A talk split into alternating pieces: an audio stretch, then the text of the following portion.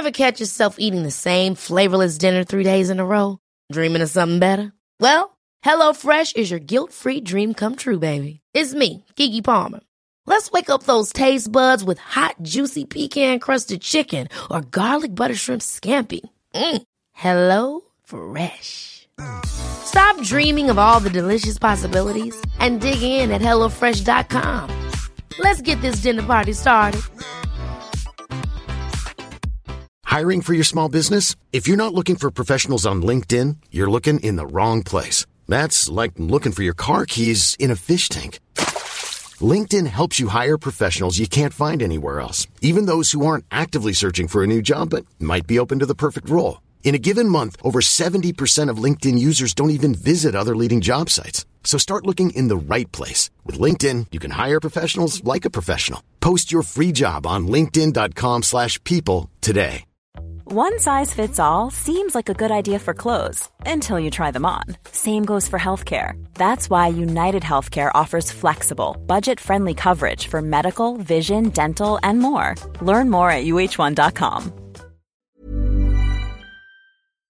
Hello, guys and girls. The program you are about to hear will be both fun and educational, but it is not a substitute for medical advice. Although we are doctors, we are not your doctors.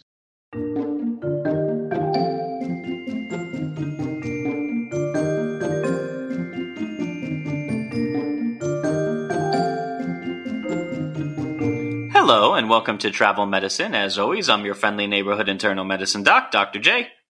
Hey guys, Dr. Santosh Nadipuram reporting to you from his office after dark. Your friendly infectious disease doctor, pediatric infectious disease doctor, and researcher. Josh and Santosh in the evening. We're not going to get sued for that. I hope not. But that's that has such a great ring to it. Dr. Josh has been getting into community, which I I absolutely love. It, you know, I'm bringing it back in a terrible segue. Speaking yeah. of things that are also coming back, old diseases that should basically have no right to come back at this point. Mm-hmm. Yeah. So the latest one is a young boy in Oregon. Now, folks, I thought we had this settled. You die on the Oregon Trail. The game ends when you make it to Oregon. That's a happy yeah. ever after right there. that is. They receive you and you get that beautiful little 8-bit graphic. It's it's a fun time. You didn't ford those rivers. Lose yeah. half, lose grandpa to dysentery, um, hunt the buffalo to extinction, all to get to Oregon and not vaccinate. you know, losing kids and lives and everything to perfectly preventable diseases. So, the perfectly preventable disease of the week um, is not measles, but to everybody's surprise, it's not. No, no. In fact, it's tetanus. This week, we're also bringing back another old segment that a few of you have missed. Around the world in 80 plagues. Flashy graphic. it's a it's an audio medium, Josh. well, blame your imagination, not mine. this week, we're going to cover its overall family, the Clostridium bacteria. Yeah, this is this is the genus that Clostridium falls under, and it falls under the greater umbrella of anaerobes, those bacteria that thrive in the absence of oxygen. It comes from the Greek for closter or spindle, which is also a variant of Clotho, who was one of the three fates of the Greeks. Oh, so cool! It, I didn't know that. So you know these things can cut your life quite short if they go untreated. Yeah, the, in fact, uh, if they become septic, a lot of these Clostridia, if they get into bloodstream and this kind of thing, uh, Josh, I hope you never have to see this disease, but it is one of the fastest kind of, it, it causes one of the fastest mortality from start to finish in any person that I've ever seen and that's why this Oregon case was was so scary. But there are actually four main kinds of Clostridium that we worry about in the human world, and those are they might actually be familiar to you. They're Clostridium botulinum. That's right. That's the same one Yeah. as Botox. It's the same exact one, yeah. So a lot of you guys who, who've been getting your cosmetic surgery might know that one. There's Clostridium tetani, which is of course the one that causes tetanus. Mhm. Clostridium perfringens, which we'll get to later, but is both very inconsequential and also equally deadly. So that'll we'll touch on it in a I- I- bit. No, no, and Josh, I think only you can put both of those into like one. It's a One very it's a very versatile bug. And It of is, course, C diff, the hot new kid on the block, the Justin Biebers of the Clostridiums. Although the Biebs is is getting old. But let's take it one by one. Actually, one of the first anaerobes that were discovered was Clostridium butyricum. And this was all the way in 1862 by Louis Pasteur. And he started to grow bacteria in the absence of oxygen. And then all of these, you know, really cool guys, Veillon, Zuber, who were at the Faculty of Medicine in Paris um, throughout the 1890s, started finding these bacterias in things like pelvic infection, in brain abscesses, lung gangrene, and appendicitis. And then um, tetanus was found in puriculture by 1890, and that was one of the first things that we immunized against because we could isolate the toxin and create a component uh, vaccine against them. And then, Josh, believe it or not, there were like waves of interest in anaerobes. Like it would come and it would go. It was like a karma chameleon. I'd like to credit two American surgeons, Mulaney and Dr. Altemeyer. Healing Um, would be who- easy if your colors were like my dream. like gas gangrene. Like gas, gas gang- gangrene. exactly. Yeah. So 1920s, uh, they were looking at, uh, synergistic gas gangrene, which was called Mulaney synergistic gangrene, um, because of the doctor who found it. And then there was another wave of interest in 1940s and 1960s. And actually Dr. Sidney Feingold in, you know, through the 1960s, who's out here in California, um, found a potential uh, for a role for one of our favorite antibiotics, which is clindamycin. And now, of course, in this day and age, bringing it all ba- back around, the interest of anaerobes is because of our microbiome. Our gut bacteria, because that's where most of the anaerobic bacteria live. So yeah, that's a short history of like all the way back from like when we first isolated the first Clostridia, all the way to where we are today. Let's get into them. We'll start with one that we actually don't see nearly as often as an infectious disease anymore, more as a cosmetic choice, and that's C. botulinum. What caused botulinum or what named botulinum? Bloodwurst. yeah, it was. This was one of the first cases. It was in Germany and it was like poorly processed sausage, right? Yeah, so well it's it came up a couple times in waves through Germany and the very first doctor to to kind of write about it was a German physician and poet. Every account I found of this guy made a point of emphasizing that. It's like, you know, don't forget the German people have beauty in their soul too. Yeah. I I would like to say the German people are a very sweet and poetic people. I, I agree with that. So, Justinus Kerner was a German physician and poet, and Mhm. he was also known by his patients as the absolute worst. That's worse. Aha! That's worst in terms of sausage. yeah, that's the W U R S T with the little umlaut over the U. Because of his work with the mysterious sausage poison that was an outbreak of end time. So he wrote up a couple case reports in 1817 and 1820 that described some of the symptoms, which we'll talk about shortly. And then it kind of faded from the public view for a while until another outbreak came up in 1895 in the small town of Elzelelzen. Wait, no. El- Els- Yeah. Els is frozen. No. El Uh, Elzelisen? sure. Sure. Um, in a small Ellis, Ellis, Ellis Ellison. in a small town in Uh, Belgium, There you go. Yeah, yeah, yeah. 34 musicians of a local band had a meal at the inn after playing at a funeral. Following And you know they were playing a polka. Frump, frump, frump, frump, frump. But it would have to have a sad trombone. Womp womp The- womp Uh. womp womp womp. oh, is the sad trombone because of botulism? or the funeral. But following the funeral meal, the musicians began to experience a number of visual disturbances, such as their eyelids drooping, double vision, and their pupils dilating, along with generalized weakness, difficulty swallowing, speaking, and more importantly, breathing. Uh, a few, a few of them also experienced constipation, but that you know was not Aw. immediately apparent. Right, right. That's probably like when you can't breathe, but you're a little constipated, you're probably not really paying attention to the fact that you're constipated. Now, this may not sound too bad initially, but three of those musicians died over the subsequent week. And everybody suspected food poisoning, and the most likely suspect was the ham, ha! It's such a ham. right? Quit hogging all the good puns. Sorry, I'm being a little uh, boring. Such a pig. Anyway, anaerobic bacteria were isolated from the suspect ham and the organs of the dead victims. So it was felt that the ham was probably infected during the preservation or slaughter, but had not been killed. The bacteria hadn't been killed by the brine.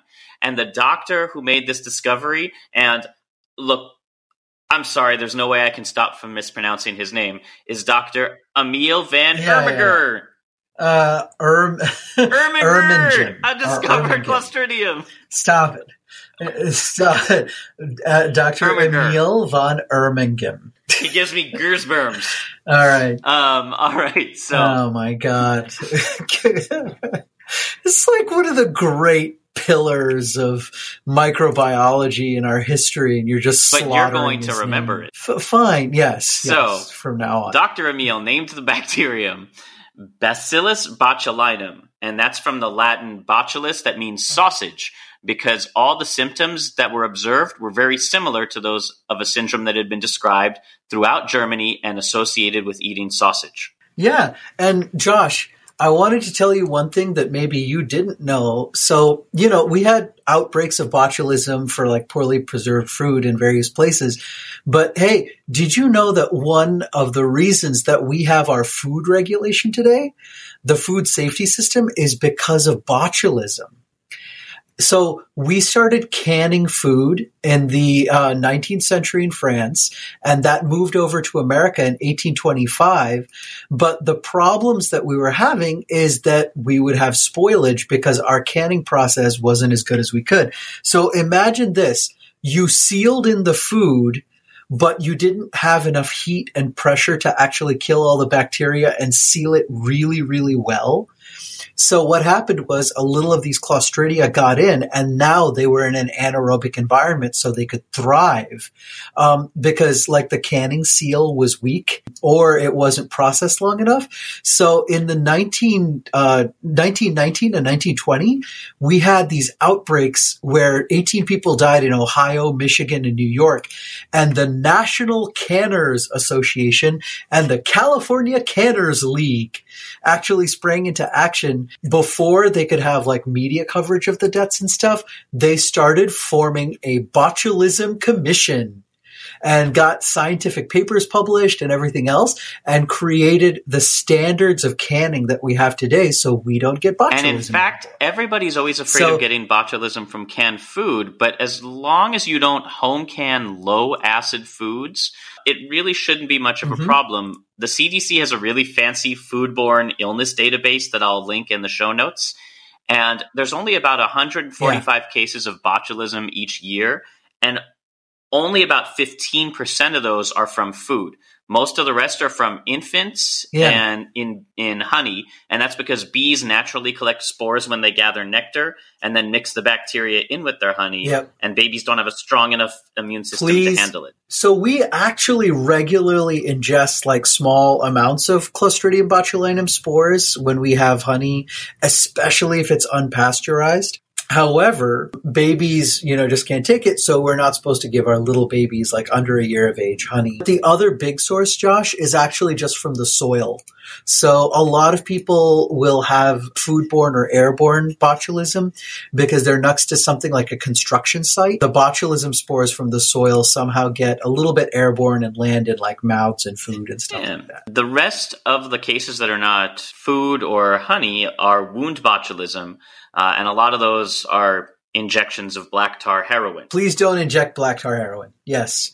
So, an attempt Okay. was made back in World War II to weaponize botulism.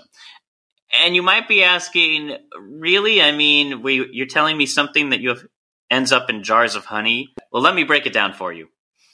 Botulinum toxin is the most acutely toxic substance known to man, with four kilograms or just about nine pounds of the stuff would be enough to kill every single human alive. A mere 10 grams, a mere 10 grams of it could take Yeah. out Los Angeles. We're talking about a lethal dose for human beings on a nanogram so scale. before you start, you know, closing your windows and barring your doors, let's talk about why that program didn't quite work out. the, the absolutely ludicrous reason. Right. And like wh- why like why aren't we all like get like going like floppy paralyzed So- and falling over right now? Right. Everything I'm about to tell you is absolutely true. I don't even need to joke about it. It's too ludicrous. Back to the newscaster announcer voice. During World War II, the U.S. Office of Strategic Services, uh, the OSS, developed a plan for Chinese prostitutes to assassinate high ranking Japanese officers with whom they sometimes consorted in occupied cities. Now, concealing traditional weapons like daggers or guns on the women would be obviously difficult. Therefore, they prepared little gelatin capsules, like, you know, NyQuil gel caps, less than the size of a head of a common pin, containing a lethal dose of botulinum toxin. You know, the capsule could be stuck behind the ear or hidden in the scalp hair and then slipped into the officer's food or drink. And the normal background of how botulism presents would then deflect suspicion that the officers had been poisoned, or at least by the women. So the U.S. said, we're going to convince women in occupied cities to secretly poison high ranking officers using botulism. Although to be fair, Josh, I'm sure that like our officers and everything were really really concerned about the health of their like, You're right. They were concerned. When these Um, capsules were shipped to Chungking, Yeah. China, the Navy detachment there didn't want to take anything for granted, and I'm assuming that meant the health of these uh, women. So they Oh, tested okay. the capsules. I was being sarcastic. So they tested the capsules on stray donkeys, Oh, oh, and the donkeys lived. Okay. Now, this is where Oh. we get your conspiracy twist. All right? Okay. Okay. Lovell, Stanley Lovell, the head of the OSS, was informed that the capsules were faulty because the donkeys lived on what were supposed to be lethal doses, and the project was abandoned. As the Mhm. story goes, much later, when he learned donkeys are one of the few living creatures immune to botulism. This is a one thing I could not find a reliable secondary source on. So, if true, if true, Oh, and clearly that was the thought, you know, either they're immune or this is not a lethal dose, the things are faulty. But this whole project was abandoned because those donkeys lived. Oh my god. Are donkeys actually immune? I couldn't find anything. I found that horses are very susceptible to botulinum, but Right. donkeys and mules, it seems, they do catch it, just not often. So, true, not true, I don't know. The toxin binds to, you know, our motor neurons, right? These motor neurons are quite similar amongst mammals. So that's why, you know, many mammals can be vulnerable.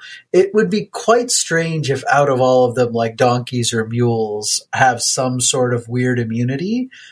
However, there are like chomping big pieces of like soil and grass. So I wonder if like ruminants do have some ability to, you know, not get uh, botulism. But I genuinely, I have no idea. I'm a human doctor. I'm a, damn it, have to, Jim, I'm a human talk out of my doctor. Not an apocalypse Yeah. vet. All right. Um, yeah. So Yeah, anyway, yeah. I just thought this story was bonkers. That the only reason we did not attempt to slip, you know, Botox into Japanese officer drinks was because the donkeys didn't actually kick Yeah. the bucket. So now let's. Well, uh, but I'm kind of glad for that donkey. I don't want I also don't. weaponized. because let's talk about Botox very briefly. So we all know that because it has this effect of paralyzing motor neurons uh, in the lungs, very very dangerous. In the face, apparently very very sexy. Sure, it's it's very sexy Yeah, when you just right? don't move your face. All those emotions are so difficult. I mean, that's the first thing that But I look this- for. No, no, I, I can't do this anymore. Santosh. Botox travels around the country like the nuclear football. Okay, When all- traveling, all right. A baby aspirin size amount of powdered toxin is enough to make the global supply of Botox for a year.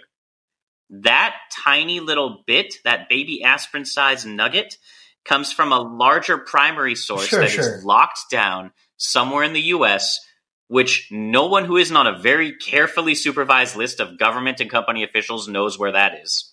Occasionally, we don't know how often, some of the toxin, we don't know how much, is shipped in secrecy to a lab in Irvine for research. Even less frequently, Oh. some of it is Oh, transported great. by private jet with armed guards to the plant in Ireland. This Okay. is why has there not been a James Bond movie about Botox yet? Yeah. well, so I'm sure it's been used somewhere. I mean, the the famous one, you know, for assassination techniques is ricin, right? They get poked and, you know, they just fall over. But the cool thing and the reason that botulism works so so well is the symptoms are kind of non-specific, right? People get weak. It's not later on until they actually get floppy, like the muscle tone actually goes down because the, you know, the nerves are disrupted. So it takes quite a while for that to happen. The, the disease advances over time. So the assassin can get far away, you know, so it's, it's quite devious. I imagine that, you know, if the Department of Defense and know this stuff about botulism, it may be dissuaded that, you know, to be used in like Mission Impossible and James Bond. I'm just, you know, you're to see Tom Cruise eating from a jar of honey and then stand up with this big old panicked look on his face and take off running. so let's talk about so if you see floppy babies Maybe, yeah. or somebody has developed Right. uh, botulism, what do you do for them? Yeah, so this is something that we we don't treat very often. You know, we we treat them from time to time. So here's what you got to do. You diagnose it clinically, but you don't wait for any tests to come back. And the way that you actually get the test is you send off the stool to the CDC and they run very specific uh, tests to look for the toxin and for the bacteria in the stool. In the meanwhile, you actually order antitoxin. You order immune globulin. The old stuff used to be quite toxic to use because it was from horses, but the modern ones are human derived immunoglobulin or antibody against the toxin and you inject it and uh, that antibody goes and it binds the botulism toxin. Immune system is able to grab those complexes of antibody and toxin and destroy it. In the meanwhile, you actually don't give antibiotics uh, to the the child. You know, you you have to let them just kind of poop everything out because the the bacteria lives in the gastrointestinal tract. Support them clinically if they get have trouble breathing or anything like that, and you wait for them to recover. It's just a waiting game, and that's what sucks the most about it. That's it for botulinum, but you know, you're getting a couple bonus plagues because we're really talking about all the Clostridium, which should, by the end of this episode, give you a little bit of claustrophobia. Yeah, let's let's go from super floppy to super stiff, Just, just and you you make the you can't make it that easy. It's not fair. It takes the fun out of it. Yeah. it's not always that easy. you know, you got to be in the right mood. Let's move on to talk about C. Titani. Titani! Because in 1884, Italians Well, I have to like correct your pronunciation again. Tetani. You do you do the Super Mario. Italian scientists Mario and Luigi. No, no. Antonio Carla, Oh, Antonio. Carla, and Giorgio Rattone, the two Italian scientists, managed to take pus from a fatal case of acne and inject it into rabbits and reproduce all the symptoms of tetanus, the same symptoms that were seen in this young organ donor. No, wait, this young organ recipient. No, wait, this young child in the state of Oregon. There we go. Aha! So wondering when you were going to get there. that that was worth the that, of build-up. course, is tetanus. So, well, let's go into some of the details briefly. Tetanus is unlike a lot of bacteria in that the disease it provokes is not really an infection, but it's an intoxication because the bacteria produce a little poison, and that poison is what does you in. It's not the bacteria itself. And that poison that it's pumping out, tetanospasm, tetanospasm, uh, acts a lot like strychnine, which we've talked about in probably a Halloween episode. And it blocks your inhibitory neurotransmitters. So your nerves just fire continuously, leading to these spasming muscles, and everything is always on, stretched, and taut. And that's actually where tetanus comes from, uh, the Greek word for stretch. This is the the polar opposite of botulism. You kind of you know bend backwards like a bow. You can get a rictus, a grin. Tetanic rictus can you know stretch from ear to ear. It almost look like the Joker. Really scary Joker smile. You can get so stiff and spasmic that you could potentially break your own bones. Now, generalized tetanus is the most common type, and that's about 80% of cases. And when I say 80%, I mean in places where they don't really have vaccines readily available. Presents in a descending pattern. So the first sign tends to be lockjaw as the muscles of the mouth begin nonstop firing and your jaw becomes clenched. This can also be followed by that joker grin that Santosh was talking about which then leads to difficulty swallowing, breathing, rigidity of chest and leg muscles, and then you start getting spasms. So you have these you arch your back and you have these huge coughing fits, and finally your lungs spasm so much you simply can't breathe and you die. And this posture that you see is a very well known posture. It's known as opistotonis. You're arched with your limbs all splayed out, and there's paintings of it. It's so well recognized and agonizing by, uh, I believe, a Charles Bell. Yeah, you can look him up. That bowed kind of, you know, bending backwards type of posture, uh, Josh, that happens because all of your muscles are spasming in the generalized case. But what tends to happen is that your back muscles are actually much, much stronger than your abdominal and chest muscles. So that's why, you know, they they just antagonize and they pull back stronger. How do you diagnose tetanus? Well, unfortunately, you kind of have to just see the symptoms because there's no blood tests available to diagnose it. And it doesn't really depend on isolating the bacterium, which is really only recovered from wounds in about 30% of cases. As we said, it's not the bacteria that gets you, it's their toxin or poison that they're leaving behind. One of the ways you can test for it, and I've never gotten to do this, but it sounds it sounds like it'd be fun from the name. It probably wouldn't be as amusing from the patient end. Yeah, the spatula this test. is really, really mean. and you reach in to the Yeah. posterior pharyngeal wall, so the back of the throat, where the But uvula where is, the right? little hanging and you go with a soft-tipped instrument at against Yeah. that back wall, and then you go boop.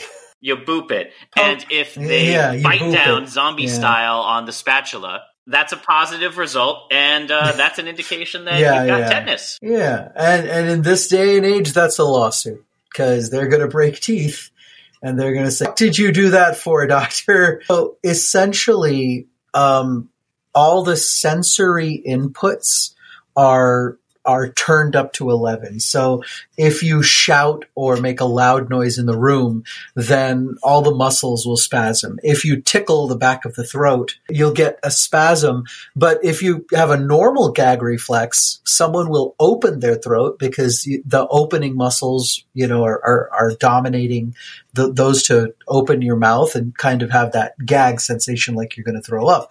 But your muscles to bite down are much stronger than the muscles to open your jaw. So in a positive spatula test, if you have tetanus, those muscles will spasm and dominate and they will Because bite rather than open their mouth and gag on the spatula. Our gut reaction. Our gut reaction is Something bite, like chew, that. I don't know. Take. Yeah, it's a it's it's a mean. so you don't want tetanus. Currently, if you do get an infection with it, and that brings us back to our young organ child, infections are treated preferentially with penicillin Yeah. or with flagyl a little bit, although you, I'm sure vancomycin would be used in a hospital setting. metronidazole and, and penicillin both work really, really well. The reason a lot of the time we'll use Vanco is because the tetanus was introduced through a wound. So we're also worried about other bacteria like this- Staph aureus. That could About 50% of the people who get infected with tetanus die, usually from respiratory failure. Mhm. So this kid was one of the lucky ones. and it's because he was in a you know And he was in a developed Even in a developed where he country, he this. had to spend you know. 57 days in a hospital. The large portion of those intubated Mhm. because he was not able to breathe on his own. By comparison, a five day, a three to five day hospital stay is the norm for serious infections, and sometimes you're out in two or three days with just mild pneumonias if you're otherwise young and healthy. You can see just how serious this is. Mhm. So let's talk a little bit about the history Yeah. of the vaccine for this because you know that's rather important and part of the reason it's important is again unlike many infectious diseases recovery from naturally acquired tetanus doesn't result in immunity. So you can't say oh well i had it as a kid like chickenpox and then you're okay for life. You can keep on getting tetanus over and over. The reason for that is, you know, you actually have to build up not immunity against the bacteria, but immunity against the toxin. And that's really, it's like building really up a lifetime resistance to iocane powder infection. Never- to the early 1920s That was when French veterinarian Gaston Ramon, uh, in the early 1920s, the fused formaldehyde. No Yeah. one Sorry, tests like just- Gaston, then, then invest like Gaston. Uh, No one studies to cure tetanus like Gaston. As a scientist, he is very real thorough. Checks all his work. That Gaston. I'm sure if I give you enough time, like if we do our, you know, our our year end musical like we usually do, you'll you'll come up with a full on. I have no French veterinarian Gaston. All right, go ahead. used formaldehyde to inactivate the tetanus toxin, and he created this shell like version called a toxoid, and that could be injected, and that would help the body create an antitoxin to help protect against future tetanus. And this is what we require you to get every 10 years to protect against tetanus today.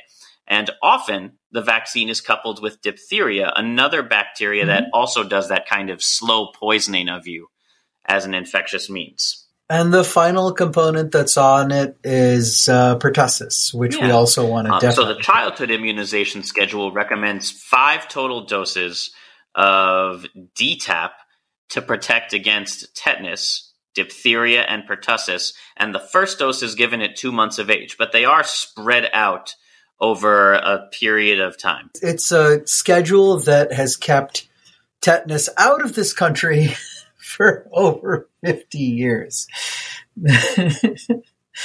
I can't believe I have to say In a world something that was 50 years old. where old back. bacteria were returning for revenge. Ah, yeah, this is the problem, guys. I mean, cl- there are so many things that you can wipe out, right? You can wipe out polio because it goes from human to human. You can wipe out smallpox, but Clostridium tetani lives in the soil. giant it's always going to be sky there. had Please get out the dinosaurs, but humanity's doom would come from the dirt. Yeah. So let's move on from tetanus to our other lesser talked about Clostridium, which, as I said, can be eh, no big deal versus oh, very big deal.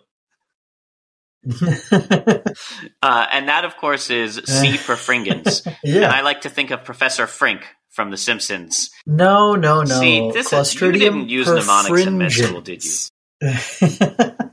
I did, but I just you go take perfringens. fringe pronunciation. That's what it is. But in both the United States and the United Kingdom, C. perfringens, Freundleiben, is the third most common cause of food poisoning, with poorly prepared meat and poultry. Ah, back to that sausage.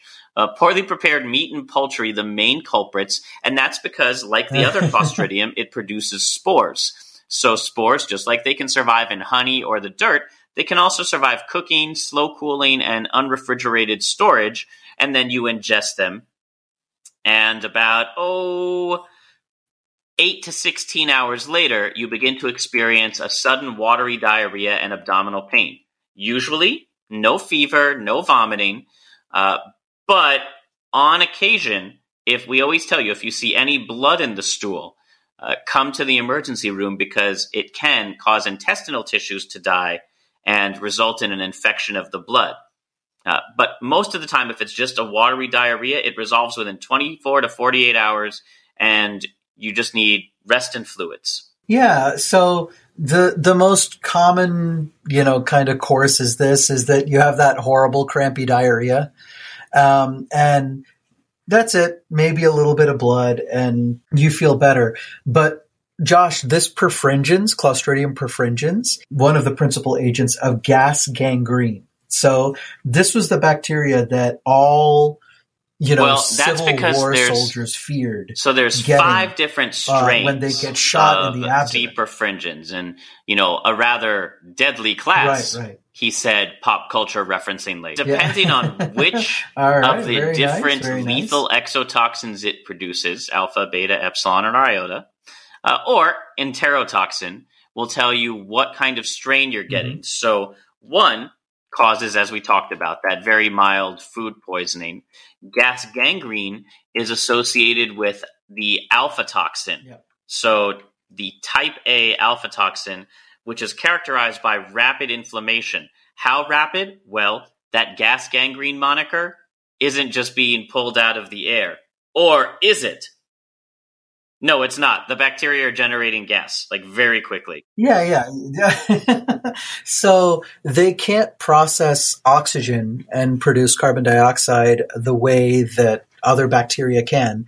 So they chew up in in the absence of oxygen, they'll chew up tissues, literally literally destroy them, and then through the process of fermentation, they'll produce, you know, waste gases. And that's the gas that kind of forms in gas gangrene or in really severe cases of that food poisoning version of Clostridium where it'll actually cause that same Now, gangrenous disease in the wall it's from that intestine. same gas gangrene that perfringens gets its name. It comes from the Latin per meaning through and frango to break into pieces or shatter because you get shattered at both ends. One, the bacteria eat through the muscular tissue, so they go right through breaking it.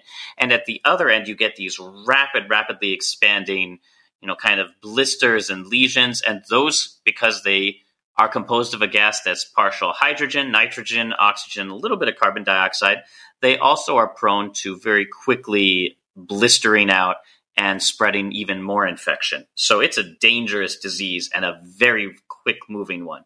Uh, for which you need rapid surgery. It's one of these things where, you know, we can offer antibiotics as, you know, medical professionals. We can say, oh, you know, we can start antibiotics on this patient, but if our neighborhood friendly surgeon doesn't come in and actually take out the dead tissue, okay, antibiotics do not get into dead tissue. It only gets into vital vascular tissue. So uh, you have to actually go in and take out all that devitalized tissue, make sure the edges are nice and clean, and then you can give antibiotics to kind of wipe out the rest of the bacteria. It's imagine like the, edge the dead tissue the is a fort tissue. that the infection set itself up in from which they can ride out to continuously attack you, and you can only bring in supplies along the bloodstream. Well, if there's no bloodstream, no antibiotics are getting in. Yeah, yeah, that's the, of course, like the scariest version that you can possibly get. You know that World War One or Civil War soldier yeah, was, who was shot. I think the biggest cause of death in World War One was gangrene of one version or another. It was huge, yeah, and we we had no good.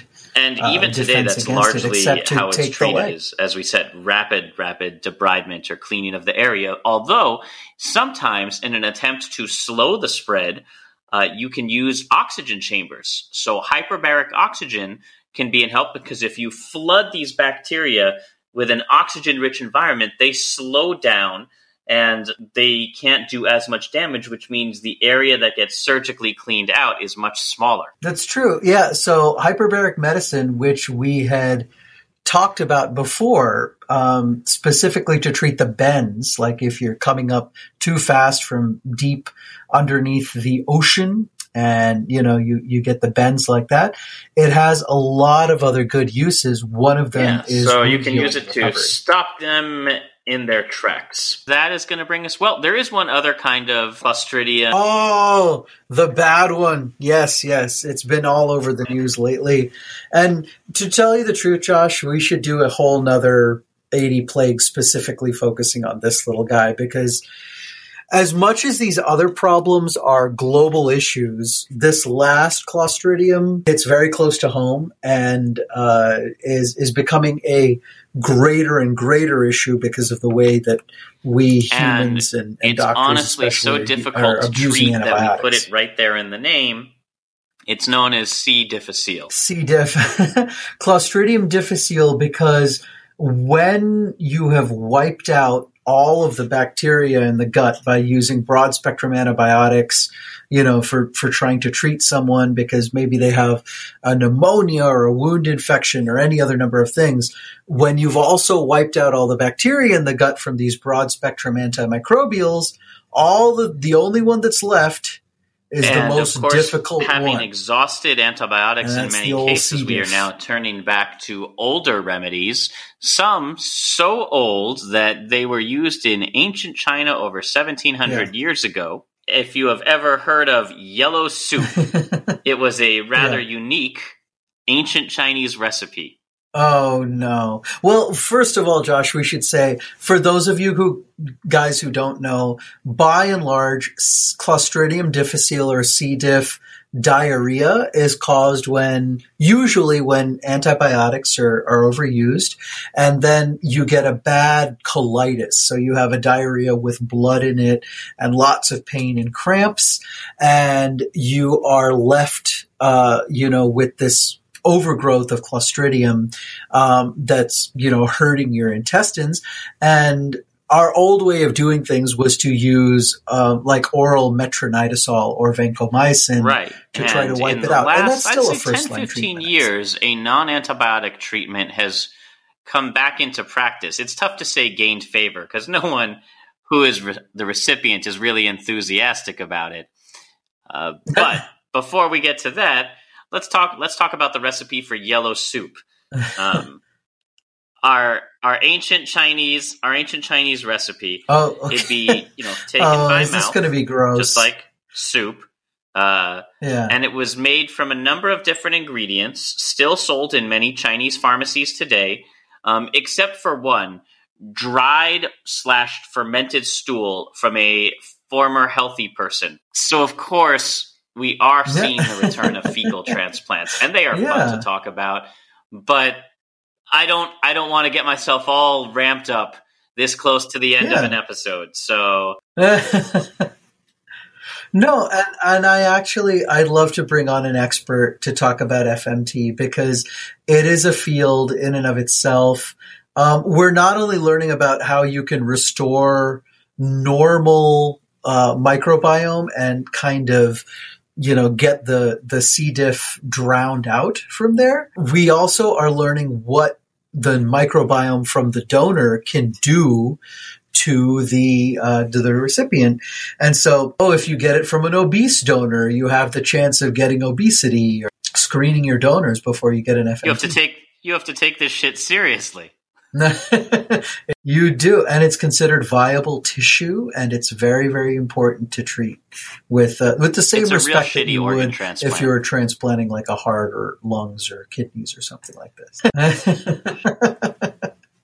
Yeah, yeah, yeah. It made famous recently uh, by a comedian that I love, actually, who's Tig Notaro. In that show, she got a fecal Well, transplant then. from her stepdad. Uh, that's it for this week's Around the World in 80 Plagues.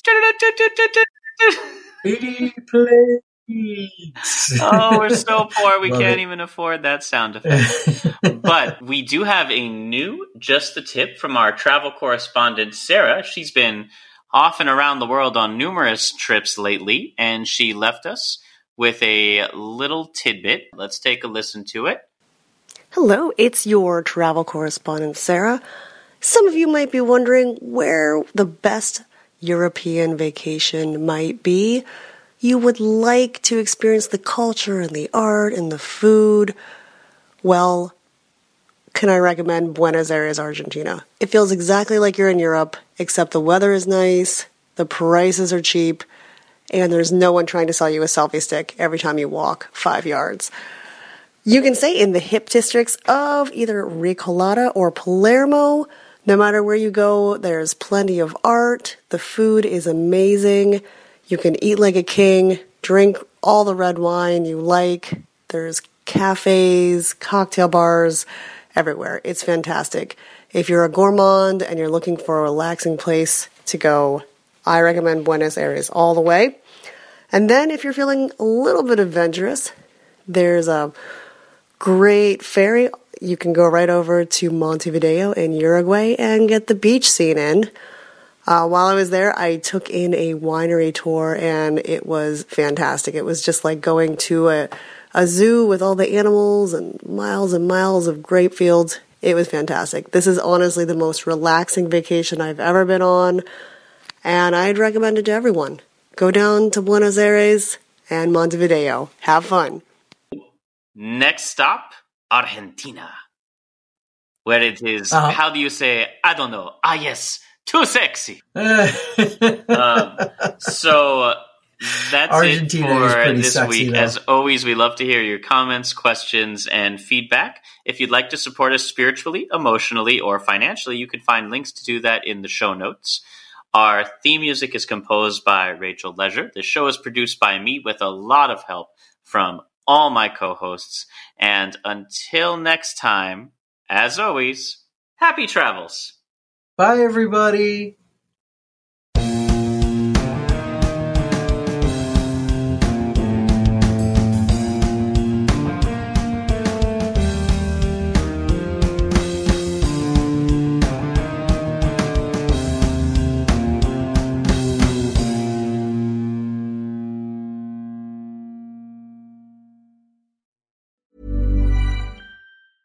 Even when we're on a budget, we still deserve nice things. Quince is a place to scoop up stunning high-end goods for 50 to 80% less than similar brands. They have buttery soft cashmere sweaters starting at $50, luxurious Italian leather bags, and so much more. Plus, Quince only works with factories that use safe, ethical, and responsible manufacturing. Get the high-end goods you'll love without the high price tag with Quince. Go to quince.com slash style for free shipping and 365-day returns. Hold up. What was that? Boring. No flavor. That was as bad as those leftovers you ate all week. Keke Palmer here, and it's time to say hello to something fresh and guilt-free. Hello Fresh. Jazz up dinner with pecan-crusted chicken or garlic butter shrimp scampi. Now that's music to my mouth. Hello Fresh. Let's get this dinner party started. Discover all the delicious possibilities at hellofresh.com. Imagine the softest sheets you've ever felt. Now imagine them getting even softer over time. That's what you'll feel with Boll and Branch's organic cotton sheets. In a recent customer survey, 96% replied that Boll and Branch sheets get softer with every wash. Start getting your best night's sleep in these sheets that get softer and softer for years to come. Try their sheets with a 30-night guarantee. Plus, get 15% off your first order at bollandbranch.com. Code BUTTERY. Exclusions apply. See site for details.